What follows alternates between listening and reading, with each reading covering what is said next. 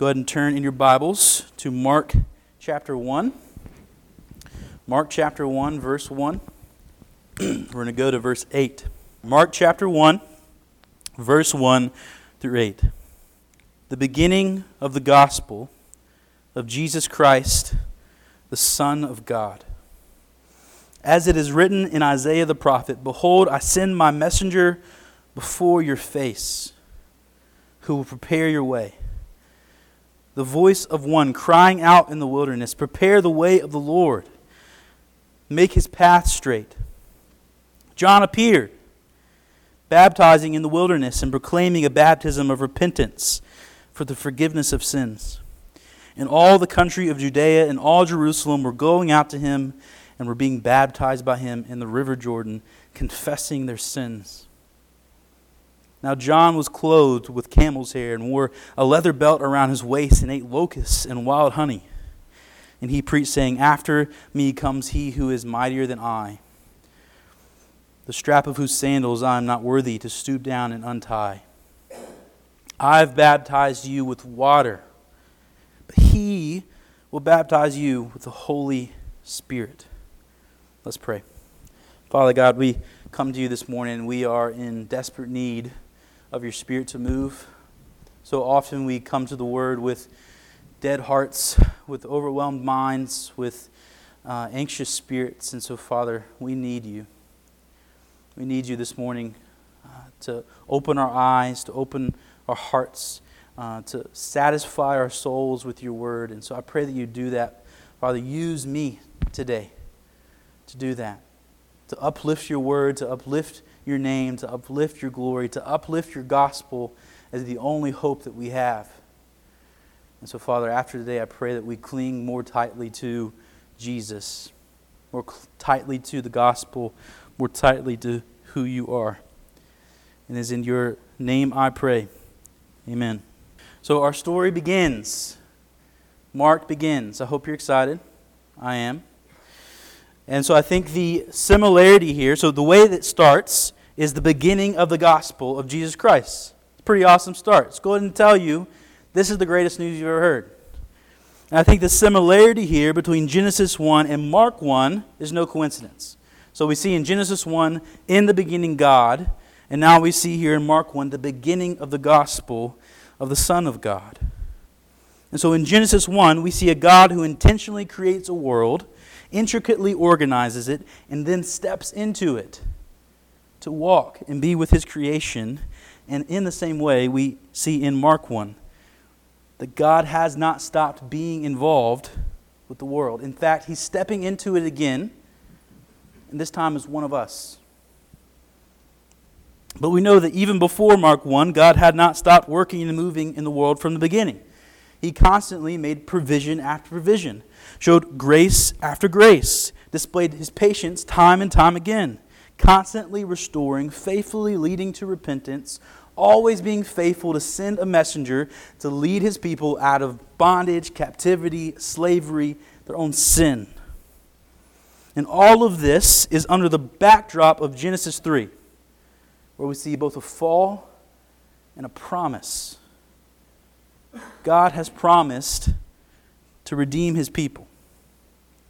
So in Mark 1, we not only see the presentation of the life, life of Jesus, the beginning of the life of Jesus, but is also the climax of the overarching themes of all the Old Testament, where we see longing, waiting, lamenting, but hope. Deep hope. Hope not because God's people somehow during this time clean up their act because they never have and never do, but because God Himself is faithful to His people. God Himself is faithful. And this faithfulness and this longing for a Savior are traveling toward each other and are about to collide as this story begins. The beginning of the gospel of Jesus Christ, the Son of God. God is keeping his promise to send a Redeemer. And in the wake of this redemption, he is faithful to do what he has done again and again and send a messenger to prepare the hearts of his people for repentance and renewal.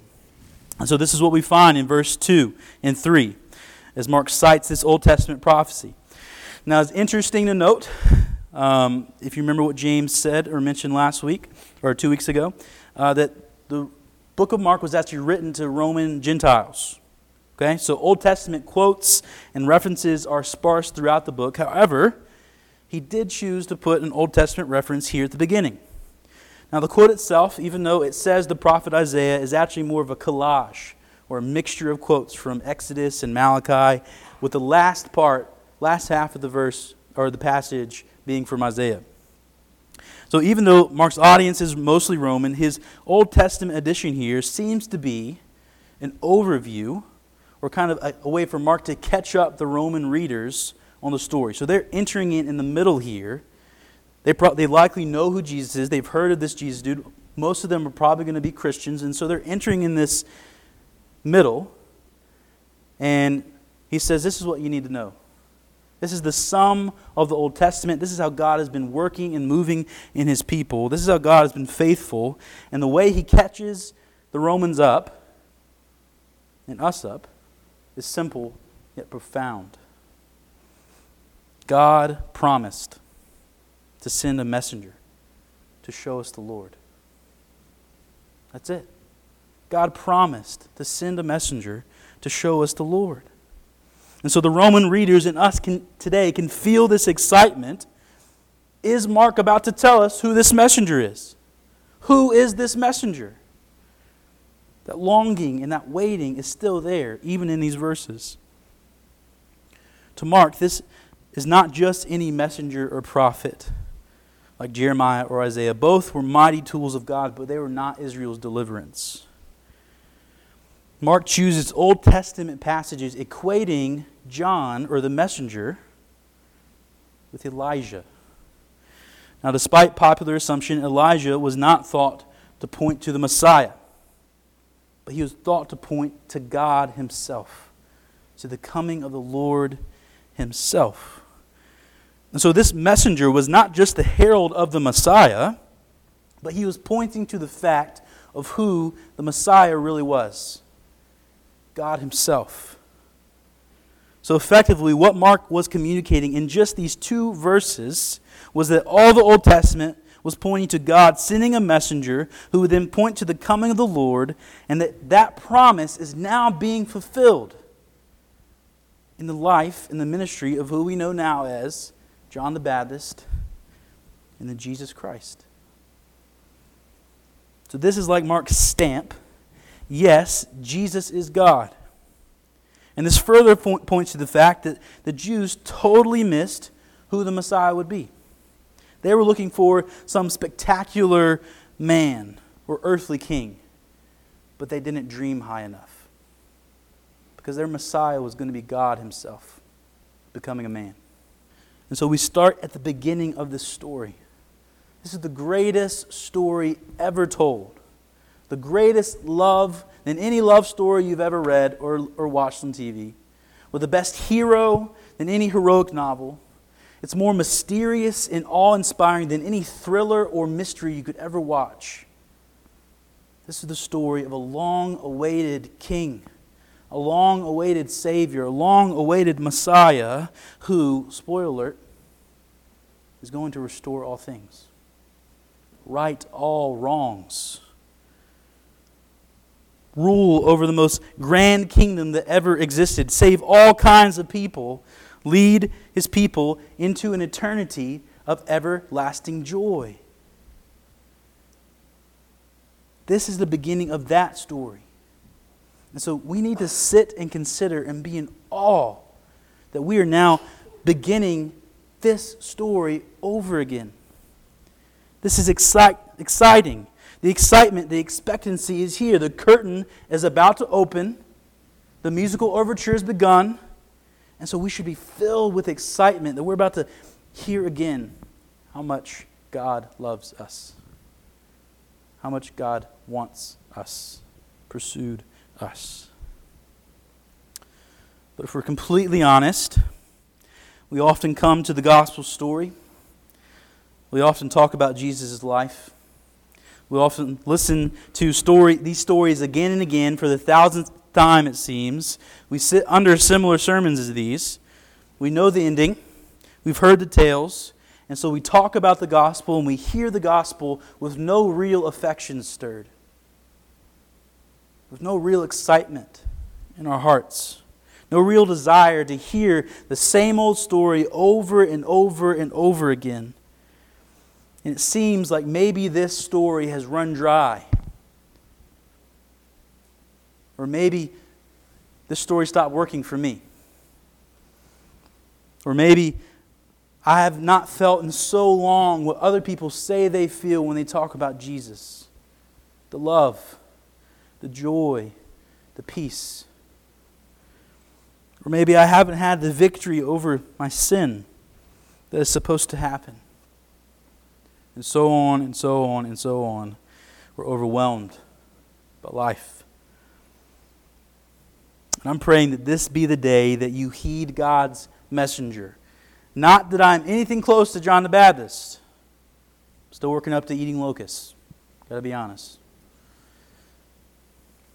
But you can know that God has you here. Reading this passage, listening to this story, and it's so that you can trust and believe in the gospel today. You can trust his promises are true. You can trust that he wants you to be a part of this story, that he wants you to be a part of this kingdom. He wants to remind you that he is still faithful.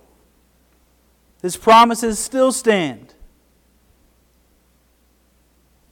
He wants to remind you that Jesus is your promised one. The beginning, this is the beginning of the sweet, sweet gospel, and it displays for all to see that the God who is faithful to keep his promises to Israel is the same God with you today. The exact same God. And so I'm praying that this be a season in life where your affections are stirred, especially as you walk through Mark as a church, your, that your heart will be a ripe place to learn and know more deeply your Savior, because this is just the beginning of the gospel. Just the beginning. There's much, much more. But our story continues. Look in verse 4.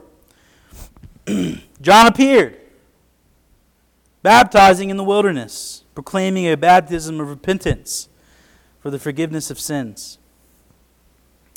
So, anyone reading this story right now in America, this is where we are, if you didn't know, far away from that culture, should probably ask the question what is with this dude? Okay? This dude apparently suddenly appears out of the wilderness, yelling about repentance, baptizing people, eating locusts. That's disgusting. Right? Drinking honey, which you can kind of get behind, but doesn't make up for everything else. The dude is weird. Now, we know other things about John because of the other Gospels the miraculous fact of his conception, the joy and excitement he could already have about Jesus, even in the womb, the way he challenged the Pharisees, the way he called for social reform, all very impressive. And obviously, he did a lot. But because of Mark, to American Christianity, it seems we have this mysterious lunatic in our minds, just yelling about repentance, baptizing, and eating locusts. And that's pretty much true. He's weird. However, John being identified with the wilderness, John being a wild man, would have actually been revered in Israel. As we know, time and time again, Israel was led into exile in the wilderness for repentance, to see the need for grace, and to receive that grace from the Lord. Which is why the coming of Elijah, who John was seemingly was, was hoped for because that was the day that the Lord was coming to restore Israel forever, to restore his people. So not only was John preaching about repentance and the coming of the Lord, but he practically personified it. This dude was the real deal. He didn't just say you need to repent, his life showed that you need to repent. The Lord is coming, He's near. And so John's message and presence were beckoning Come out of your cozy lives and your routines. maybe even your normal looking clothes and everyday meals, and get in the dirt and repent. You've been comfortable with where you are, where Israel is for far too long. And so Mark says John preached a baptism of repentance for the forgiveness of sins. Now, when we first read this, it may be confusing. It was to me. And it may even make us a little nervous. Is John saying that baptism was saving these Jews? No. The key word here is preaching or proclaiming. This is not really a command to follow, but it's something that hap- has to happen to you. So, this baptism that John is talking about is not just something you do, but it's something that has to happen to you, only inside. You can't do this yourself. Baptism, while actually happening physically in John's ministry, is used more to describe and symbolize the washing away of the inward stain of sin that happens with repentance and forgiveness. Not to mention, this was being preached to Jews, God's people. So even if you wanted to believe in baptism for salvation, which I don't recommend, this wouldn't be your verse because this was being proclaimed to the people who were already supposed to know the true God. Of course, we know that they didn't all prove to be true followers of God in the end, but this would have been a time to repent and be restored as a nation, as a whole people back to the Lord, as they had been led to do time and time again.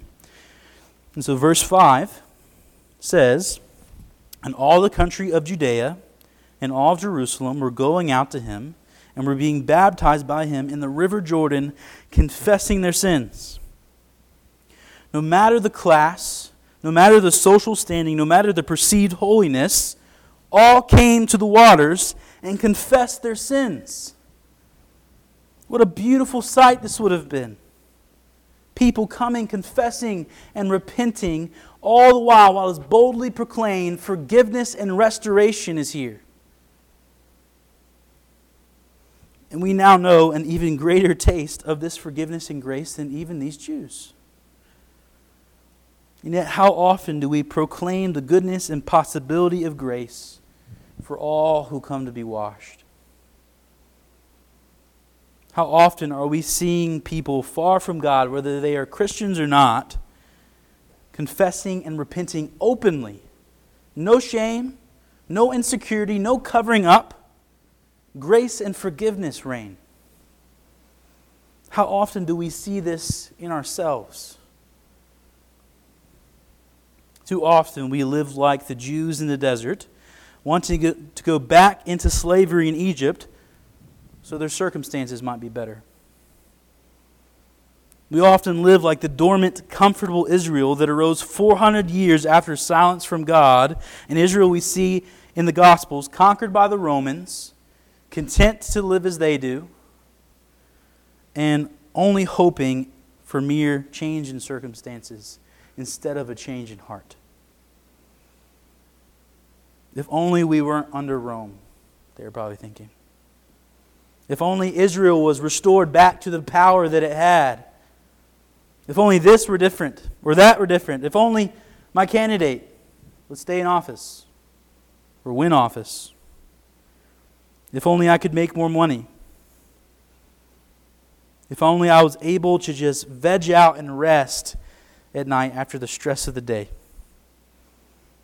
If only my husband or wife would make this one little change. If only these people liked me. If only I had a better job. If only I was better at fill in the blank, whatever you want to be better at. If only, if only, if only. We think that if we have our change in circumstances, if our lives are cozy and comfortable the way we want them to be, then we'll be okay.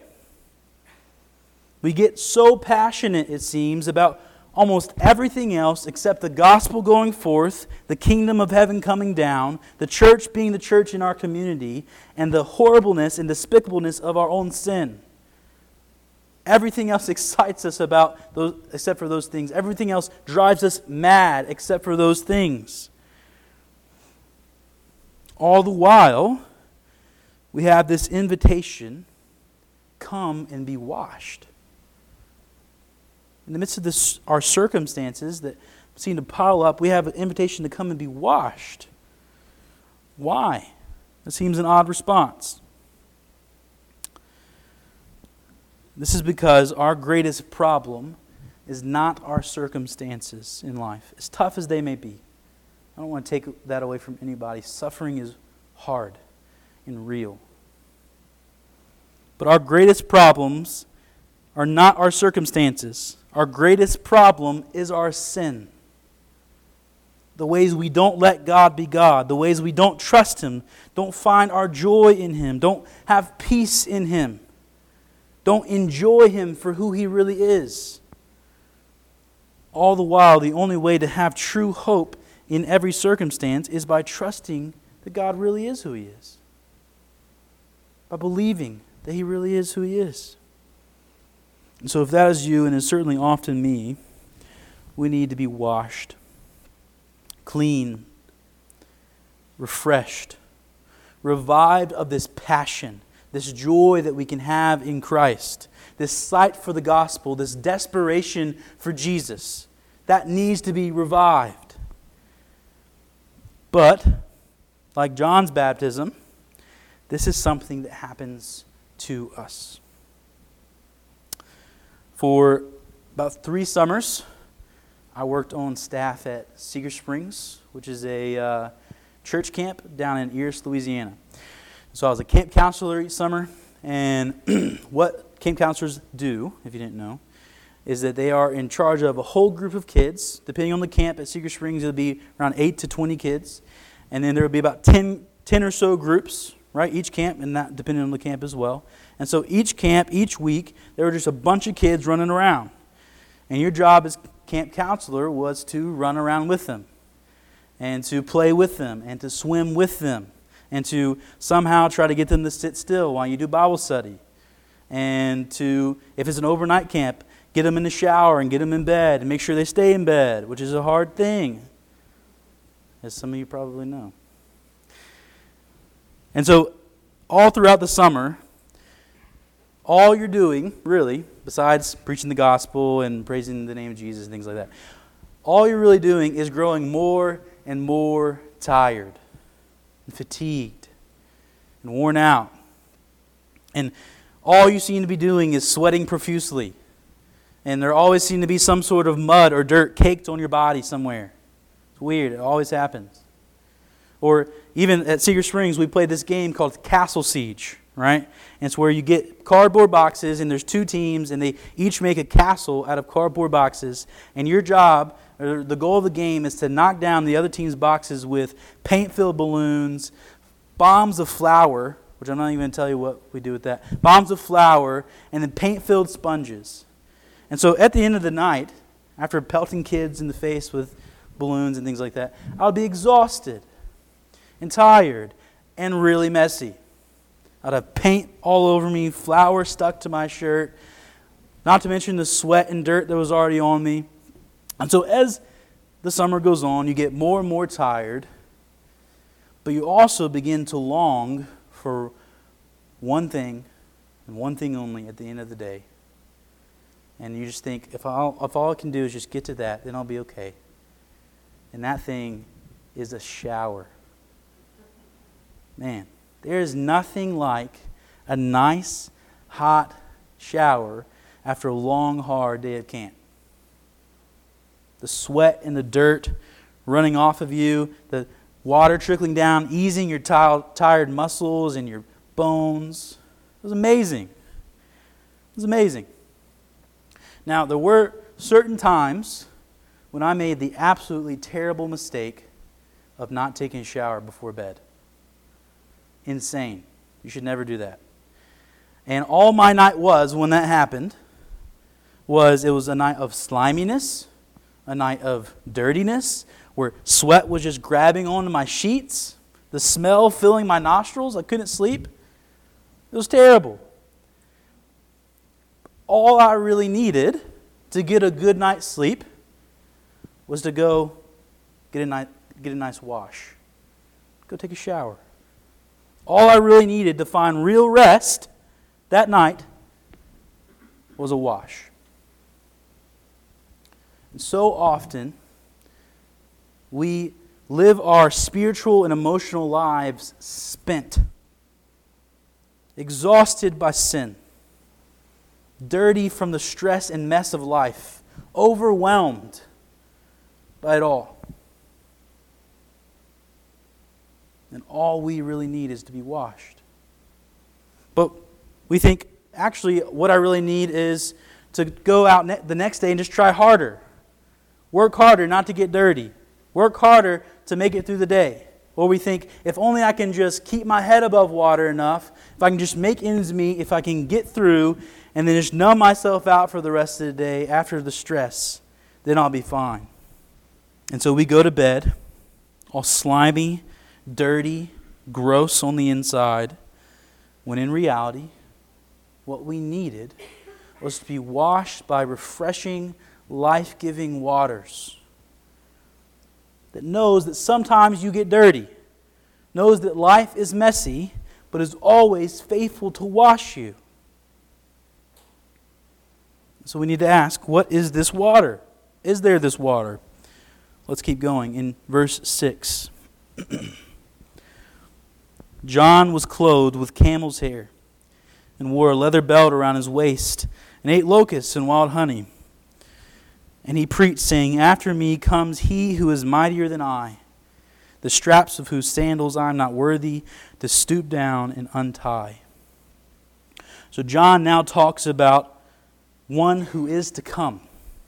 And he says that the one coming is much greater than even he is. So, during all the excitement for who John is, during all the reverence that Israel had for him, he says absolutely something incredible. You like me? There's someone even better, mightier, stronger coming. In fact, I can't even take off his shoes for him like a servant. Now, this analogy works well a little bit in our culture because not we usually don't go around taking off other people's shoes. But in this hierarchical system of Israel, for someone like John, this was crazy to say. For someone as revered as him to disrespect himself, this much would have really driven this point home. The one to come is amazing. The one to come is so much more beautiful and spectacular and powerful than me. And he is coming to offer you something much more glorious, much more beautiful. And so we see in verse 8 I've baptized you with water, but he will baptize you with the Holy Spirit. While John's baptism was merely symbolic of realities to come, the one to come's baptism has real power, real authority, real ability to change, real forgiveness from sin, real freedom from sin to all who come to be washed. Jews would have marveled at the fact that the one to come would have had the Spirit because in the Old Testament, the one who had the Spirit was God. God Himself. So John is saying that the one to come will have real power, and it's not a trick. It's not just some spectacular man. It's not just some uncommon prophet. It's not just some evil or satanic person, but it is God Himself coming to be the true and better baptizer, the true and better John the Baptist.